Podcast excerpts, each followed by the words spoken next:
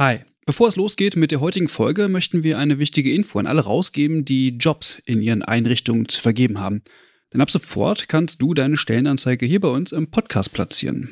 Wir finden das besser als Werbung, weil unsere treuen Hörenden damit Hinweise auf tolle Jobangebote bekommen und Unternehmen diesen Podcast nutzen können, um genau die Zielgruppe zu erreichen. Und wir nerven nicht mit Inhalten, die niemand hören will. Also eigentlich eine Win-Win-Win-Situation. Wenn du also eine Stellenanzeige hast, am besten natürlich für akademisch Pflegende, dann schreib uns eine Mail an hallo@übergabe.de. Übergabe hier mit UE. Wir veröffentlichen dann die Anzeige hier mit den relevanten Infos. Wir freuen uns auf deine Mail und wünschen viel Spaß mit der heutigen Folge.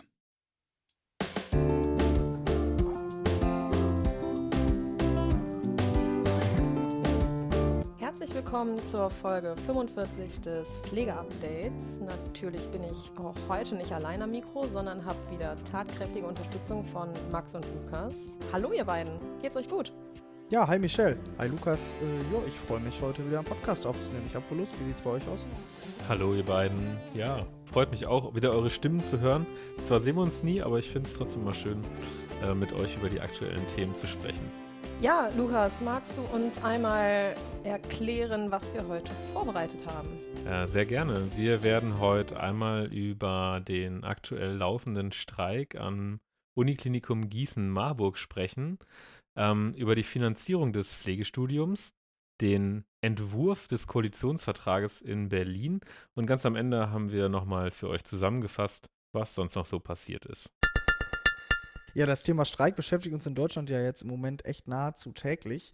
Da war auch vor kurzem noch dieser große Montagsstreik von der Bahn. Aber darum soll es heute, glaube ich, nicht gehen, Michelle, oder? Erzähl mal. Nee, ähm, heute geht es um den Streik am Universitätsklinikum Gießen-Marburg und ja, um zu erklären, was genau denn jetzt zu dieser ganzen Situation geführt hat, lohnt es sich vielleicht noch einmal kurz äh, ja, zurück in die Jahre 2021 und 2022 zu schauen. Ähm, vielleicht erinnern sich einige, ähm, im Jahr 2021 haben die Mitarbeitenden der Charité und der Vivantes Kliniken in Berlin eine Petition gestartet, in der der Tarifvertrag Entlastung gefordert wurde. Ähm, grob zusammengefasst geht es bei diesem Tarifvertrag darum, dass eine verpflichtende Mindestbesetzung für die jeweiligen Stationen ähm, geben soll und dass, falls diese Mindestbesetzung nicht eingehalten wird, die betroffenen Kolleginnen und Kollegen einen Entlastungsausgleich bekommen etwa in Form von Geld oder einem Freizeitausgleich. Einfach um die Versorgungsqualität und die Sicherheit für die Patientinnen und Patienten zu gewährleisten. Diese Petition wurde an den Berliner Senat übergeben und es wurde ein 100-Tage-Ultimatum gestellt. Also 100 Tage lang war Zeit, die Forderung umzusetzen.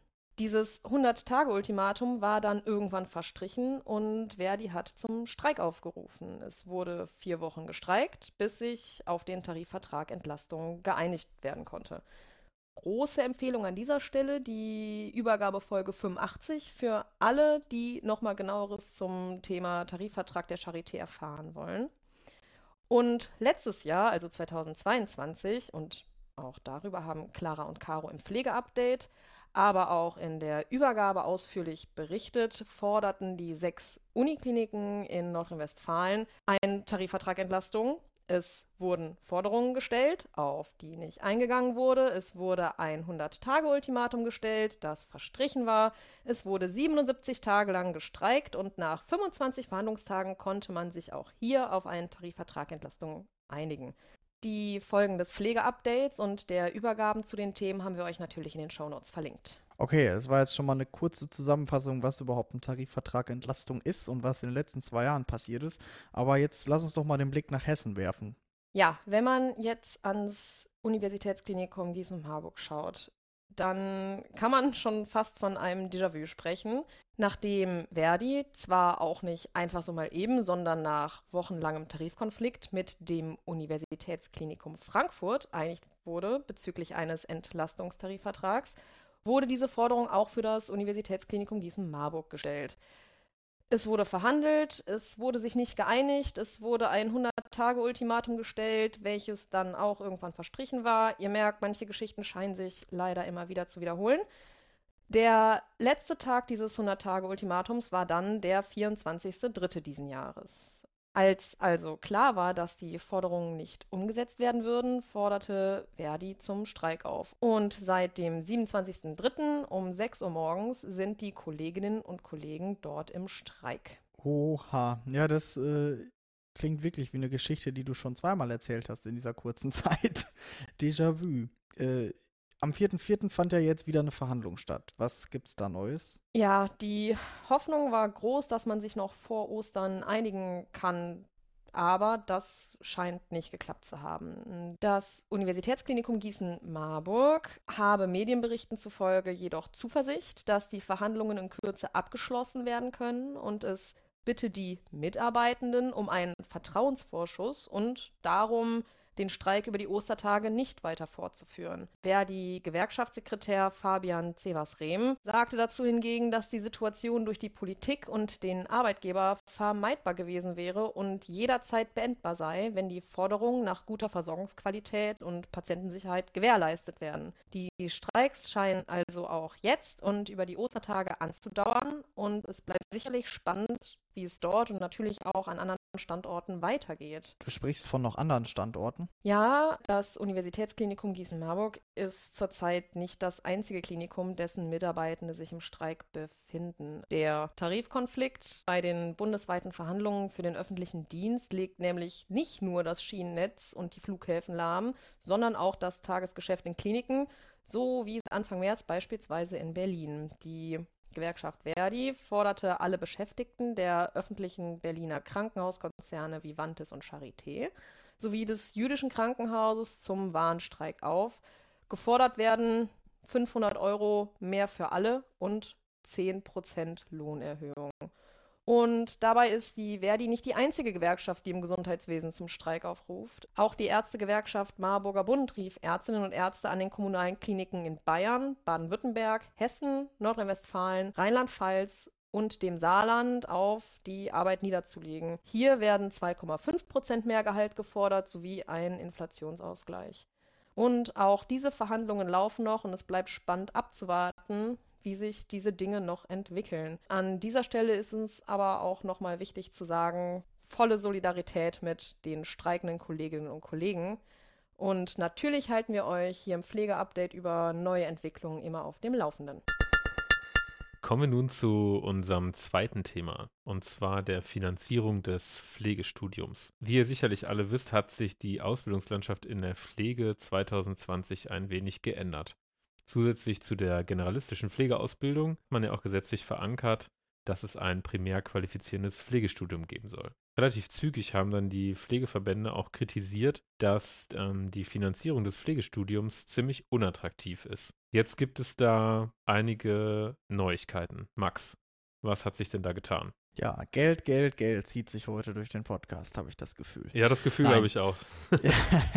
genau, es geht um die Finanzierung des Pflegestudiums. Da hat sich tatsächlich etwas getan. Wie du gerade schon gesagt hast, äh, Pflegestudierende, die in sogenannten primär qualifizierenden Studiengängen derzeit äh, ihre hochschulische Ausbildung zur Pflegefachperson abschließen, erhalten derzeit keine Vergütung für ihre praktische Arbeit. Das heißt, die vollen 2300 Stunden, die sie im Krankenhaus arbeiten müssen, erhalten sie nicht finanziert. Außerdem erhalten die Einrichtungen auch keinerlei Refinanzierung für die genauso gesetzlich vorgeschriebene Praxisanleitung. Die gesetzlichen Krankenversicherungen haben hier bereits gesagt, dass sie dafür nicht zuständig seien und auf die Bundesländer verwiesen. Deswegen hat jetzt der Berliner Senat am 14.03. eine Bundesratsinitiative für eine angemessene Bezahlung von Pflegestudierenden beschlossen.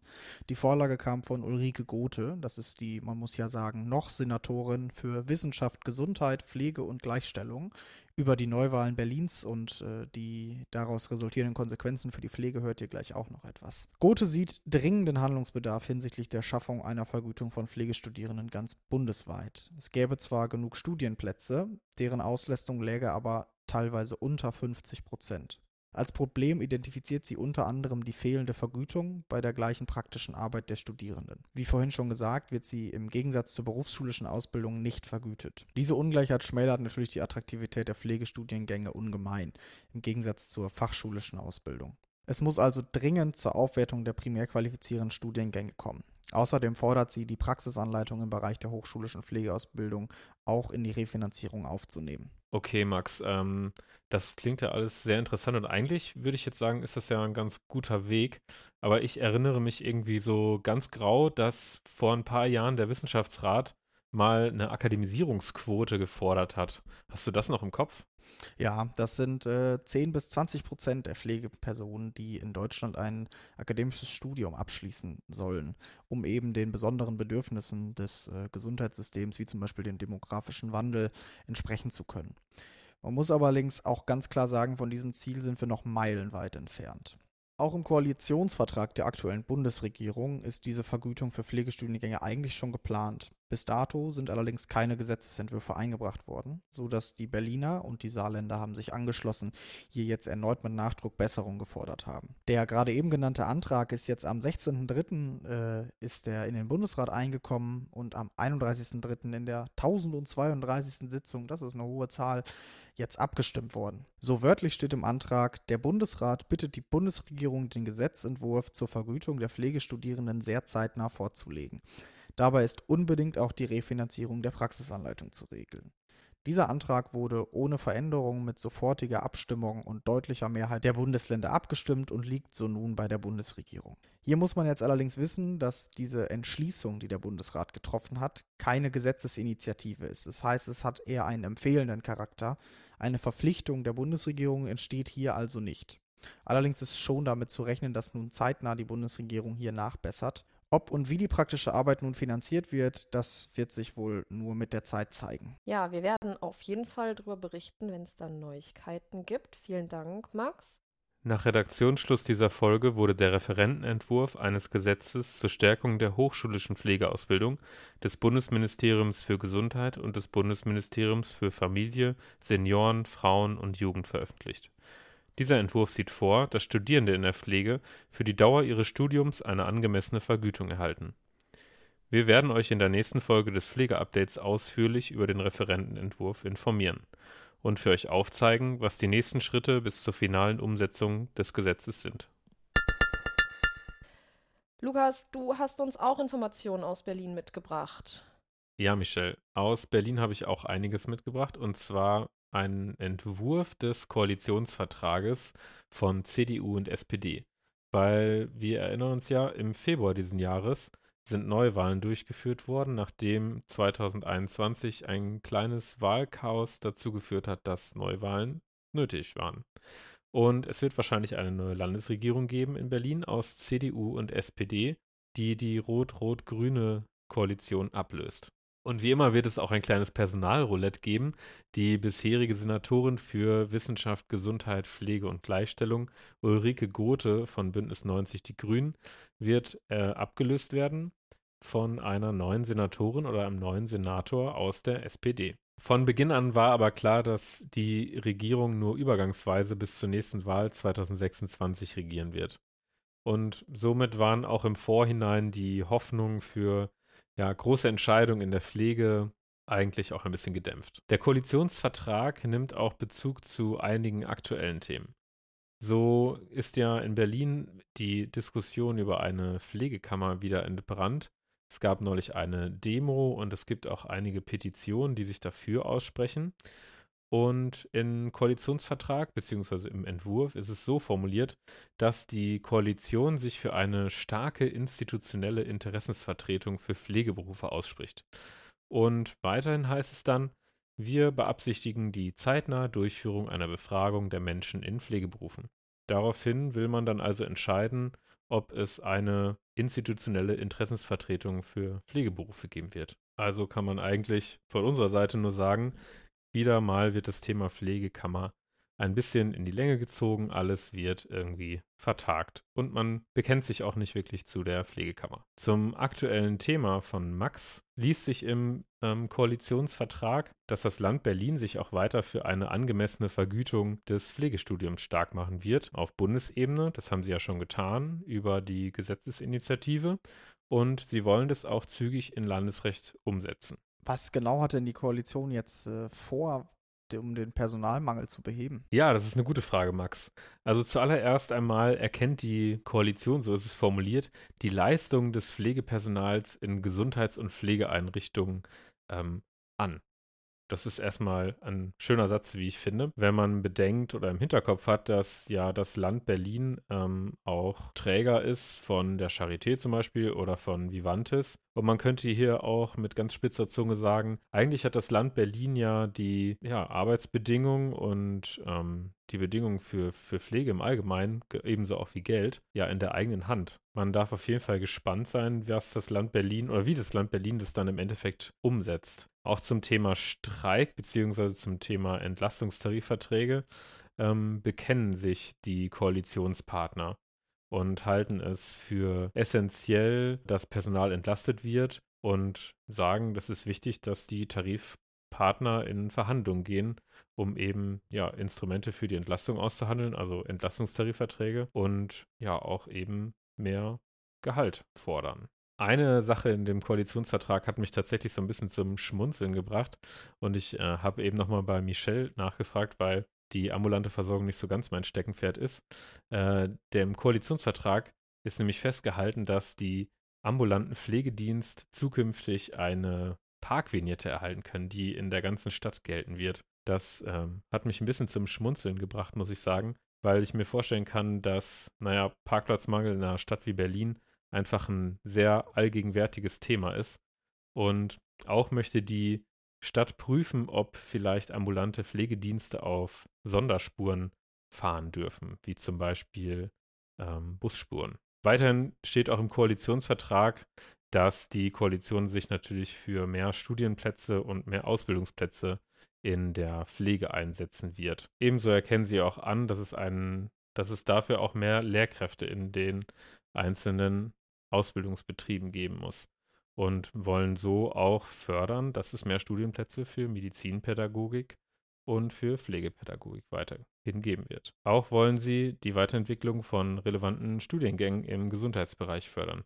Zum Beispiel einen Master Pflegewissenschaft, den es möglicherweise bald an der Charité geben wird, oder auch Master Studiengänge in der Hebammenwissenschaft. In Berlin gibt es natürlich auch einen Pflegemangel und auch hier blickt die Koalition wie viele andere in das Ausland und man möchte die Anerkennung von ausländischen Berufsabschlüssen in Gesundheitsfachberufen weiter vorantreiben und vor allem möchte man das Ganze beschleunigen. Und das Land Berlin will auch schauen, wie es neue Fachkräfte im Ausland gewinnen kann und möchte dazu ein Konzept entwickeln. Ja, das ist alles super interessant. Natürlich auch viel Input. Ähm, was gibt es denn zur stationären Langzeitpflege oder zur ambulanten Versorgung sonst noch so? Ja, auch zur ambulanten Versorgung bekennt sich natürlich die Koalition in ihrem Entwurf und ähm, schreibt hier, dass sie das Angebot für ambulante Pflegen, pflegeunterstützende Wohnformen und neue stationäre Einrichtungen erweitern möchte. Man möchte dazu erstmal eine Bestandsaufnahme machen und möchte dann auch schauen, ob man ja, um neue Konzepte zu fördern, vielleicht auch ähm, Bauverordnungen neu schreiben muss. Weiterhin möchte die Koalition in Zukunft auch den Ausbau der Infrastruktur für Pflege fördern und möchte da auch Anschubfinanzierung für neue Projekte geben. Beispielsweise, wenn es neue Kurzzeitpflegeeinrichtungen geben soll oder Pflege-WGs und generell in der ambulanten Pflege. Ein ganz interessantes Thema, was uns sicherlich im Pflegeupdate auch noch beschäftigen wird, ist auch die Ausbildung der Pflegefachassistenz. Hier ist es so, dass im Land Berlin das im Moment eineinhalb Jahre dauert. Es gibt ja auch Ausbildungen in Deutschland, die dauern ein Jahr oder auch zwei Jahre. Das Land Berlin möchte auf jeden Fall schauen, ob diese anderthalb Jahre noch zeitaktuell sind. Denn auch in der Langzeitpflege gibt es einen hohen Personalmangel und man braucht dringend ja, Menschen, die dann eben in Langzeitpflegeeinrichtungen oder in ambulanten Diensten arbeiten. Das Land Berlin möchte jetzt schauen, inwieweit man da die Ausbildung vielleicht auch anpassen kann. Im Koalitionsvertrag ist auch festgehalten, dass das Land Berlin ähm, weiter Begleitforschung zu dem neuen Ausbildungsgang zur Pflegefachkraft machen wird beziehungsweise sie werden es auswerten, denn ähm, im nächsten Jahr steht ja die Evaluation der neuen Pflegeausbildung an und es wird entschieden darüber, ob es weiterhin drei Ausbildungsabschlüsse geben wird oder eben nur einen, beziehungsweise vielleicht auch zwei. Wir werden im Pflegeupdate auf jeden Fall darüber berichten und sind gespannt, was da nächstes Jahr auf uns zukommt. Und weil es so schön ist, machen wir noch ein Thema, über das wir schon ganz viel gesprochen haben im Pflegeupdate, nämlich die Leiharbeit. Die, Koaliz die neue Koalition möchte eine Bundesratsinitiative zur Regulierung der Leiharbeit in der Pflege auf den Weg bringen und zwar schnellstmöglich.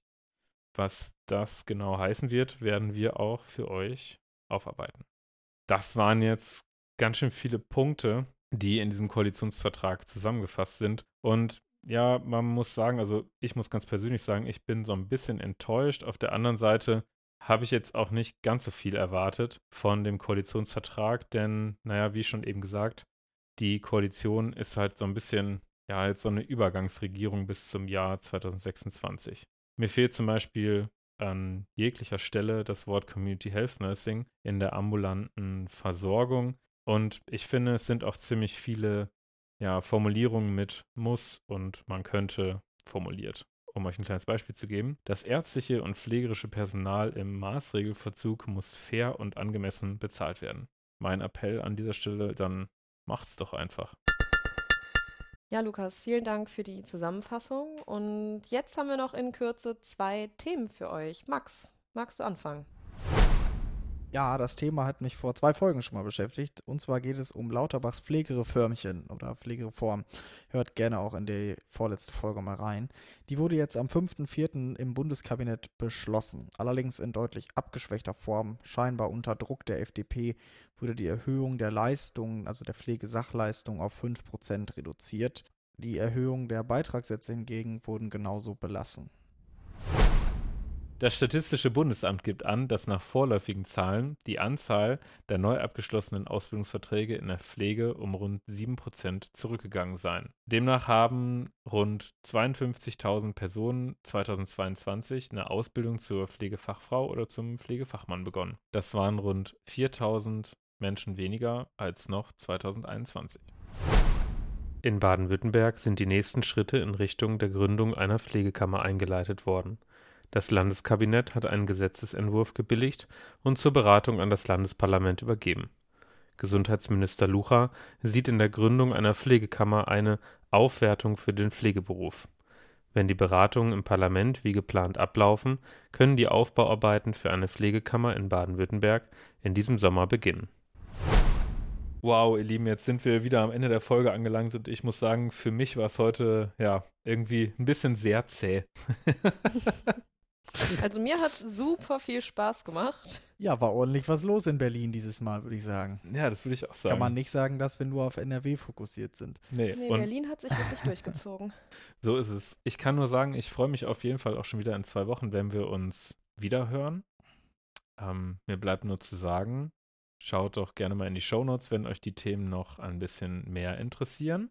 Und schaut gerne auch auf Social Media vorbei. Kommentiert doch einfach mal, unsere Beiträge und diskutiert ein bisschen mit uns, wie ihr zu den Themen, die wir jetzt hier heute so für euch vorbereitet hatten, ja, was da so eure Meinung zu ist. Von mir aus war es das.